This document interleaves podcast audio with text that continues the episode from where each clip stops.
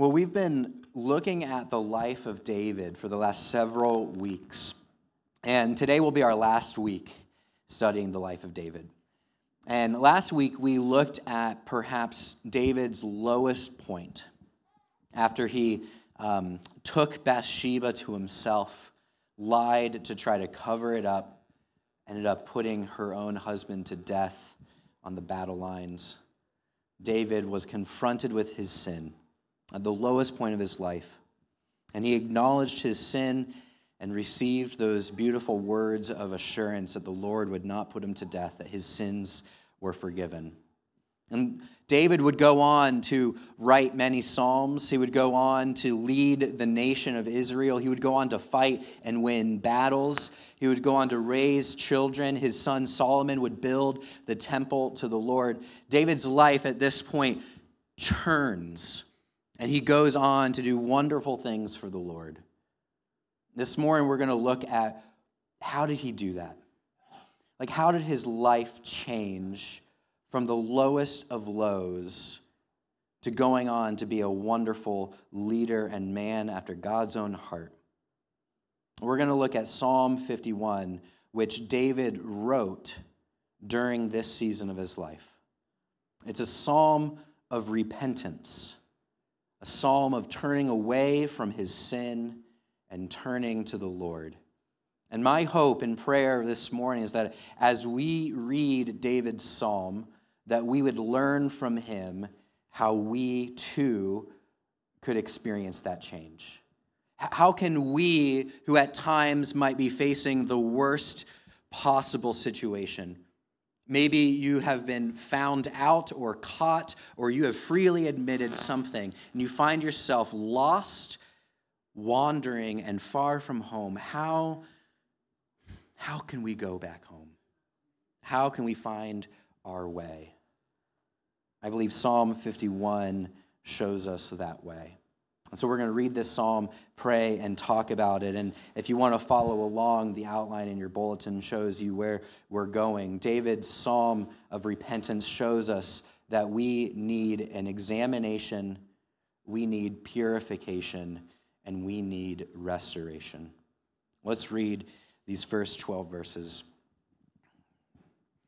To the choir master, a psalm of David, when Nathan the prophet went to him after he had gone in to Bathsheba. Have mercy on me, O God, according to your steadfast love. According to your abundant mercy, blot out my transgressions. Wash me thoroughly from my iniquity and cleanse me from my sin. For I know my transgressions, and my sin is ever before me. Against you, you only have I sinned and done what is evil in your sight, so that you may be justified in your words and blameless in your judgment. Behold, I was brought forth in iniquity, and in sin did my mother conceive me. Behold, you delight in truth in the inward being. You teach me wisdom in the secret heart. Purge me with hyssop, and I shall be clean. Wash me, and I shall be whiter than snow. Let me hear joy and gladness. Let the bones that you have broken rejoice. Hide your face from my sins and blot out my iniquities. Create in me a clean heart, O God, and renew a right spirit within me. Cast me not away from your presence, and take not your Holy Spirit from me. Restore to me the joy of your salvation and uphold me with a willing spirit. Let's pray. Heavenly Father, we come now to your word and we pray, Spirit, would you impress upon our hearts this truth? Would you convict us of our sin and lead us to grace? Would you, um, would you show us the way back home, Lord, that, that our own lives might be transformed for your glory? And that, Lord, your church would go through renewal for the good of our neighbor, and ultimately, Lord, for you. We pray this in Jesus' name. Amen.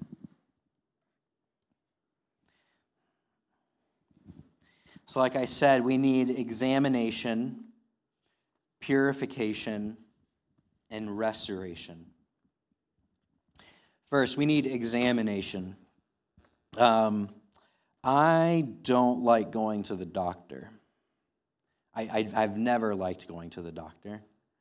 And as an adult, I can honestly say it's been a long time since I've been to the doctor. And part of the reason why I don't like going to the doctor's office is because I know they're going to draw blood and run tests. They're going to take measurements.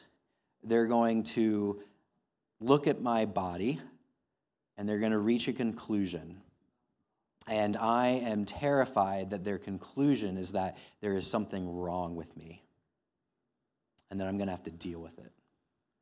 And it's because I don't want to hear that there's something wrong with my body. That's why I don't like going to the doctor. I don't want them to examine me. But David shows us that if we want to change, like if we want to turn our life around, if we want to get up out of the pit, the first thing that we have to do is we have to go through an examination. We have to look inward and be honest about what is really wrong with ourselves. And David does this in the first several verses. First, he, he takes ownership of his sin. He says five times in the first three verses, my transgressions, my iniquities, my sin, it's his. He owns up to it. He acknowledges his sin before God. He doesn't justify why he did what he did. He doesn't say, I am King David. I deserve a little break. I mean, I have busted my bottom for my people. I have deserved this. Now give me a break. No, he doesn't justify what he did. He doesn't rationalize and say, I was tired. I've been fighting war after war after war, and I was taking a rest on my couch on the roof, and I just wanted to have some fun. Give me a break. No. He doesn't say he deserves it. He doesn't say, I, I, I. he does not rationalize his sin. He owns up to it and acknowledges his own sin. He acknowledges what's true about himself. He takes ownership of it. Um, a handful of years ago, Sarah and I went through a, uh, a marriage class, kind of like a group uh, marriage counseling session for a handful of weeks. And one of the first things that they teach you in this class. And, and the first thing that most marriage counseling will do at the beginning is say this hey, draw a circle around yourself like a hula hoop, step inside that circle, and then work on yourself. Don't go out of your circle. You, you can't fix your spouse, you can't fix what's wrong with them. All you can do is fix what's wrong with you. Stay in your circle, admit what's wrong in your own life so that when you admit you're wrong and your spouse admits they're wrong, only then can the two of you come together and actually work on healing your marriage. Stay in your circle, own up what's wrong with you. Now, you might say, well, you weren't there. You, you weren't there when he said what he said. I, I got angry and I did what I did because he said what he said. No. Stay in your circle, they're going to stay in their circle. Well, you, you didn't see what she did. You know, I said what I said because of what she did. No. Stay in your circle, own up to your sin. That's the first step. Take ownership of your own sin. But then David says uh, he, he, he feels the weight of his sin. Not only does he acknowledge his sin, he feels the weight of his sin. He says, Against you, he's talking to the Lord, against you and you only have I sinned and done what is wrong and evil in your sight. What's he saying? Is he saying that he didn't sin against Bathsheba? Or that he didn't sin against Uriah, Bathsheba's husband? Is David saying he didn't sin against the fellow soldiers who died with Uriah or that he didn't sin against the nation of Israel at the time? No, that's not what David's saying. He's, he's actually using this rhetorical device of repeating again and again the object of his lament. You, Lord, against you alone have I sinned. It's this, this uh, intensifier. His heart is breaking because he acknowledges the weight of his sin against the Lord. Yes, he did sin against Bathsheba and Uriah and all of Israel, but they were made in the image of God. And so any sin against them, even the least of them, was ultimately a sin against the Lord, and it is breaking his heart. Years later, David would have a son, Absalom. And as Absalom grew up, he got into the battles, the wars, as the son of the king. And, and David loved Absalom. And one day he was off fighting, and Absalom died in battle. And when the word got back to David that his son, his dear son, died, David retreats to his chambers and cries out and weeps, My son, my son, Absalom, Absalom. He was dear to his heart, and his heart was broken. Remember how Jesus on the cross, as he is dying, cries out, My God, my God. His heart is broken. And here we see David's heart broken under the weight of his sin. Against you, O Lord, you alone have I sinned. Does your heart break under the weight of what you have done against God? Do you feel that? Every week we have a confession of sin and, and we provide the words to pray. And I, my fear every week is that, that we would just be going through the motions and that we wouldn't feel the weight of what it is that we're confessing. Maybe we need to take a more careful posture of humility and brokenness when we read those prayers. Our heart needs to break for our sin under the weight of it. David acknowledges his sin. He takes ownership of it. He feels the weight of it, but then he also sees the depth of his sin. He says, I was brought forth in iniquity. In sin did my mother conceive me. And he's not commenting about the circumstances of how he was conceived or born into the world. No, he's talking about that at the core of who he is, from the very beginning of his life, sin has characterized his life, all the way down to the very nature of who he is. He is a sinner. He's not a sinner because he sins, he sins because he is a sinner. It is part of the fabric of his life, woven together while still in his mother's womb. St. Augustine, in his uh, book, The Confession, or uh, on confession, he tells this, this famous story of when he was running around with his childhood friends, uh, they would get into a lot of trouble. And this is before uh, he converted to Christianity. He tells this story. One night he was playing with his friends, and they were walking home. And on the property next to his own house, there was a, a pear tree. And they didn't own the pear tree. None of the kids owned the pear tree. But this pear tree was there and it was filled with ripe fruit for the picking. And the boys said, Let's go pick it. Let's go jump the fence to that tree. And so Augustine did. He went up to the trunk and shook it, and pears fell down, and they gathered them up and stole them.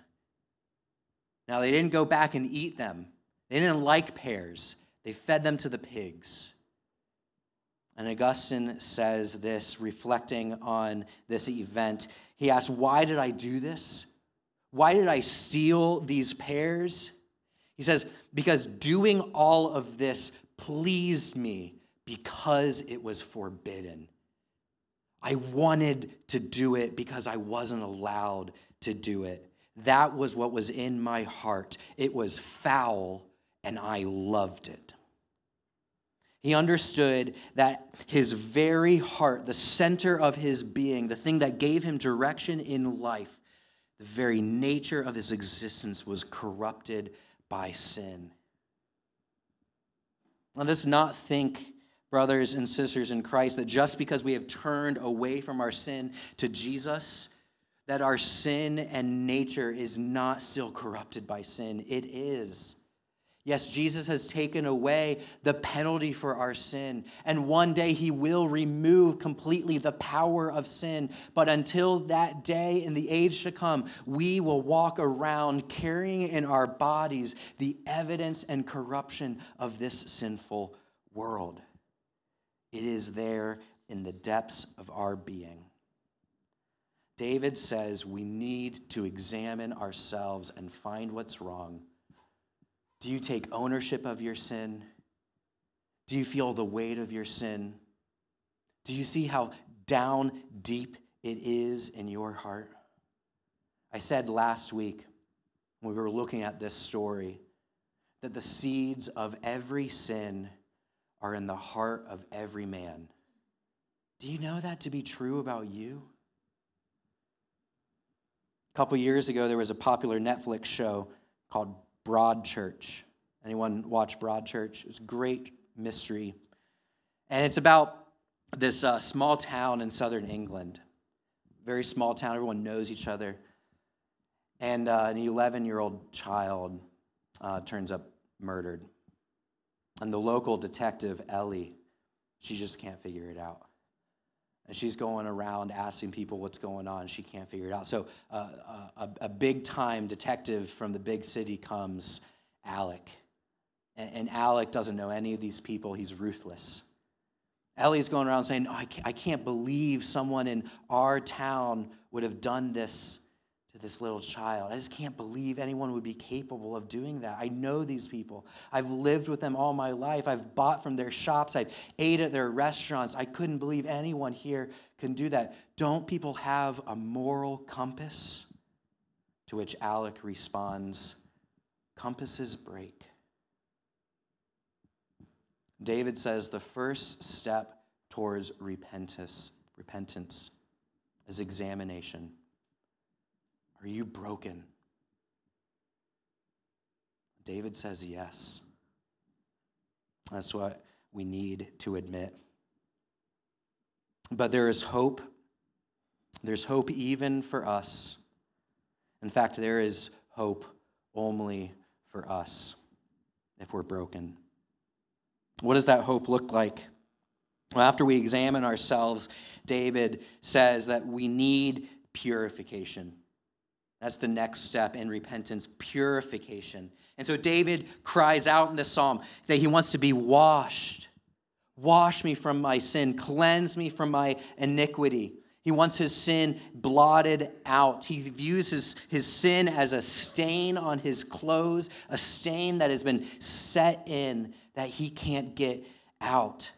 Like, I am notorious for getting stains on my shirt all the time. I don't think I can eat a meal without dropping something on my shirt. I stain my shirts all the time. But I'm so thankful for detergent. And I just pop it in the wash and it comes out clean. Like, that's not so in the ancient world. Stains set in, and you have to rub it out over and over again. Maybe. David says, I want to be clean. I want this stain blotted out, removed from me. I feel dirty. I want to be washed. I want to be pure. You know, it's widely reported that, that sexual assault victims, reflecting on what has been done to them, that they feel a sense of being unclean and dirty. And they, they take long showers to try to clean themselves because they feel dirty. Look, David is saying sin is like that. It makes you feel dirty and defiled and, and, and unclean. And so we cry out, Wash me, clean me, make me pure. David says, Purge me with hyssop. Do you know what the hyssop branch is?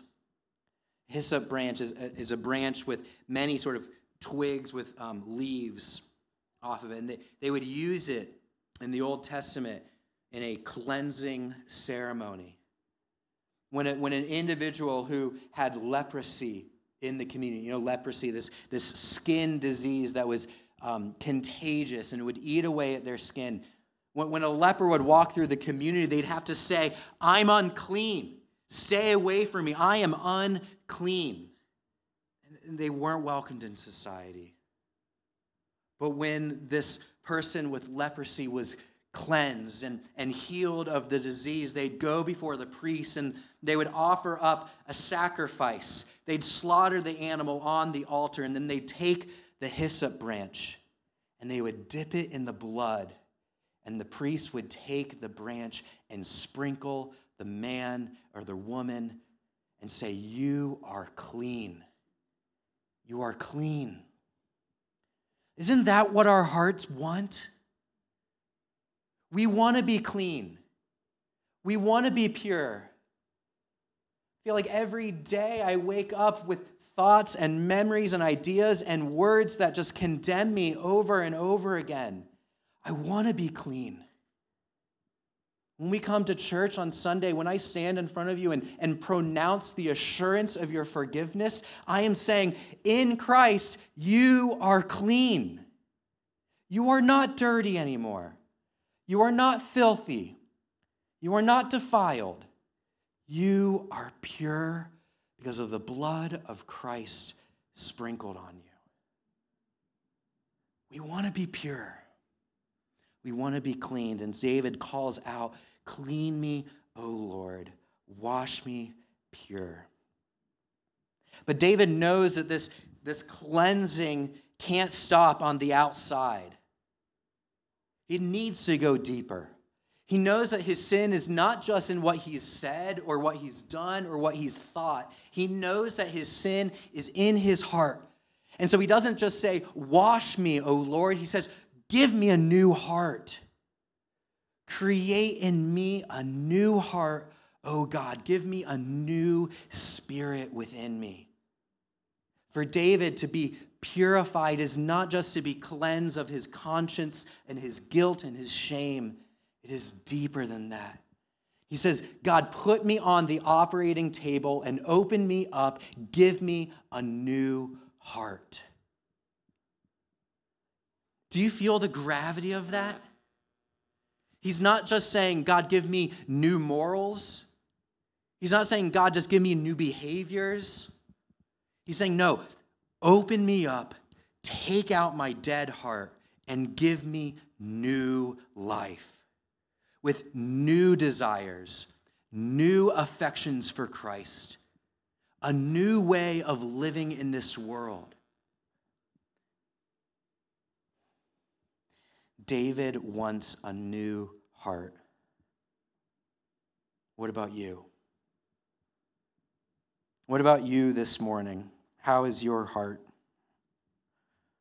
Scripture warns us that our hearts are deceitful above all things. Of course, our sinful heart is going to tell us that we're not that bad. How's your heart this morning? Friends, we need to go under the knife. We need a heart transplant. Then and only then will we have that right spirit within us and we can experience what David says is next, which is restoration. Let's look at what David says we need in restoration. He says in verse 12, Restore to me the joy of your salvation. Restore to me joy. I want to be glad again. I want to rejoice. I want to sing your praises. I, I, I, I don't want to. Uh, he says, I want to be glad. I want to be brought back to life. I want to experience the joy of this relationship with you. He doesn't want to be stuck in his sin. He wants to go on and declare the marvelous truths to his brothers and sisters. He wants to be used by God to turn them from their sin and turn them back to the Lord. He wants to go on and lead the people of Israel to the Lord. He wants to be used by God.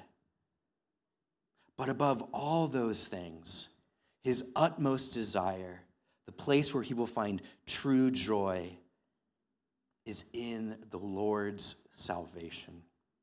Restore to me the joy of your salvation. What is the heart of salvation? What is the essence of what we have in the gospel? Is it not a restored relationship with God? That's what David wants. Above the feeling of gladness and joy, he wants to be united to God again. He wants to feel God's presence restored in his relationship with him. We get that in verse 9 and verse 11. He, he says, Hide your face from my sins. Turn your face away from my sin and back to me. I want to see your face, God. Don't look at my sin, look at me. Back when I was in college, I was a student leader of a campus um, Christian ministry. I was leading Bible studies, I was discipling um, students. Uh, but I was also uh, a college student at a party school. And I took advantage of that. And I found myself drinking a lot and to the point of drunkenness multiple times, again and again. And there was a, a leader, a staff person over my part of the ministry. And he had warned me and he had talked to me, but there was this one conversation we had. We sat down face to face. And he said, Jeremy, I, I don't know what we can do anymore. I've lost trust in you. You keep doing this again and again. I've given you chance after chance after chance. We're, we're going to take this ministry away from you. And then from that conversation on, look, it was probably a good thing that I had to take a break. But from that conversation on, this guy, uh, he, he cut off all ties to me. We were meeting before that weekly, gone. I was in his Bible study that he was leading, that ended. To this day, uh, we can't really look each other in the eye. We've run into each other a couple times, our, our paths have crossed. That relationship is ended. I'm not trying to pass the blame. Clearly, I was responsible for a lot of that, but I do feel like in that moment, he turned his face away from me and rested it on my sin. And what I needed to hear in that moment was Jeremy, hey, I'm going to come nearer to you. I'm going to turn my face away from your sin and I'm going to come close to you because I love you and I know what you're going through. And I'm going to press in and care for you. Yeah, we're going to take a break from what you're doing, but I'm going to come closer. He turned his face from me and turned it to his, my sin.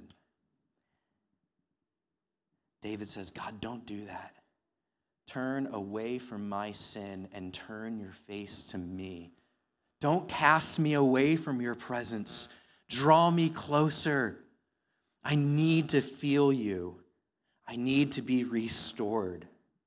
That's what David wants. Set your gaze of grace upon my life. Restore our relationship. Don't cast me out of your presence. Bring me close. Hold me tight. Don't let me go. Look, David's ultimate desire in this repentance is not just that he would get rid of his sin. It's not even just that, that God would remove his guilt and his shame. No, David's ultimate desire is to be closer to the Lord. We have to get this. The goal of repentance is not just turning away from sin and turning to holiness. It is turning away from sin and being embraced by the Lord.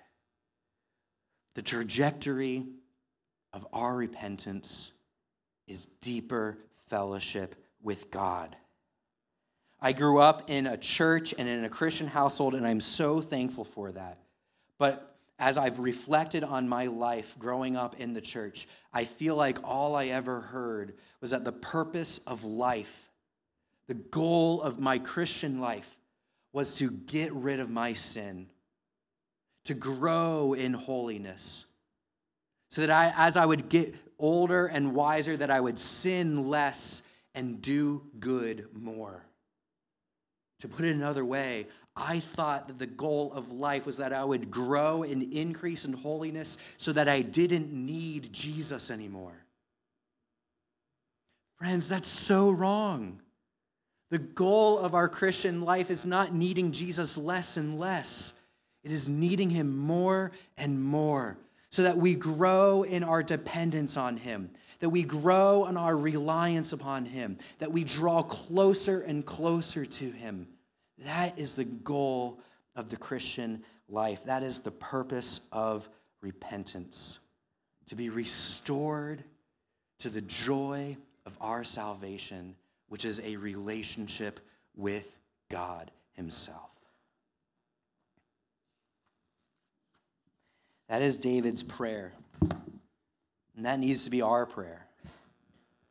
What assurance does David speak of?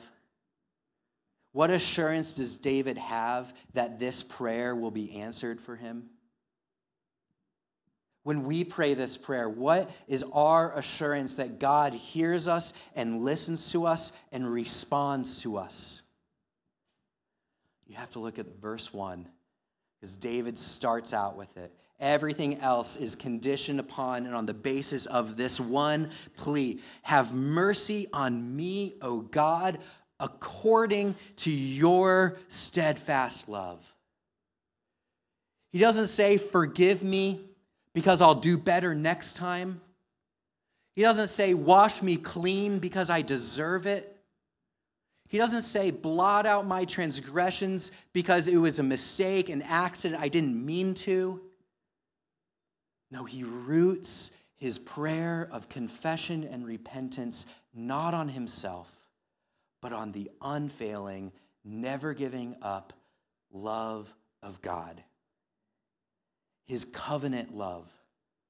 That love that is unfailing that endures through the hardest of times, his love that he has bound himself to, that love through which he has committed himself to us in Christ. That love that he has vowed to show us. He has vowed to protect us and to forgive us. On that basis, his steadfast love, God Forgive me.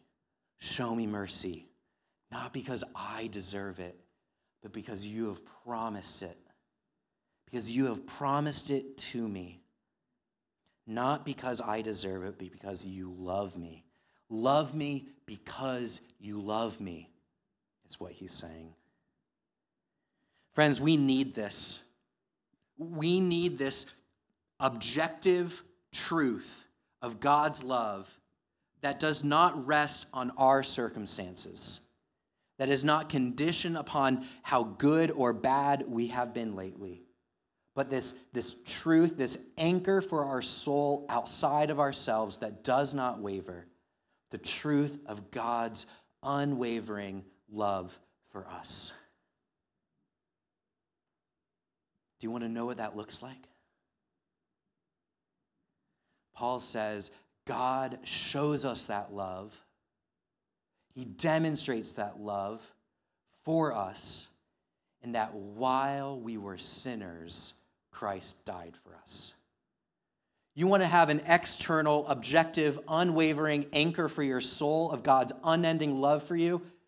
Something that you know you can always go to Him and say, God, forgive me. I don't deserve it, but because of your compassion, your mercy, your love, forgive me. You want to know why He will always answer you? Is because He sent His Son to die for you when we were sinners. David's request is that his sin would be blotted out, that he would be purer than snow, that, that God's face would not depart from him, that he would not be cast out from the presence of God. Friends, that is only available to you because all of that happened to Jesus. He was blotted out for your sin so that God could blot out your sin. He was crushed for your iniquity so that he could cleanse you from your iniquity. The Father's face turned away from Christ on the cross. My God, my God, why have you forsaken me? So that you would have the assurance that he will never turn his face away from you. Jesus was cast into the depths of hell so that we would know for certain that we can always draw near and be held close to the Father. You want to turn your life around? You want to go from the, the bottom of the pit to the heights of the mountains? Are you wandering and lost in your sin and don't know how to go home? Are you weary and heavy laden by the burden of your guilt and shame? David shows us that if we examine ourselves and acknowledge our sin, if we fall upon the grace of God who promises to purify us, then we will experience that restoration. We will be brought near and be welcomed home. He loves you. And that is a joyful salvation. Let's pray.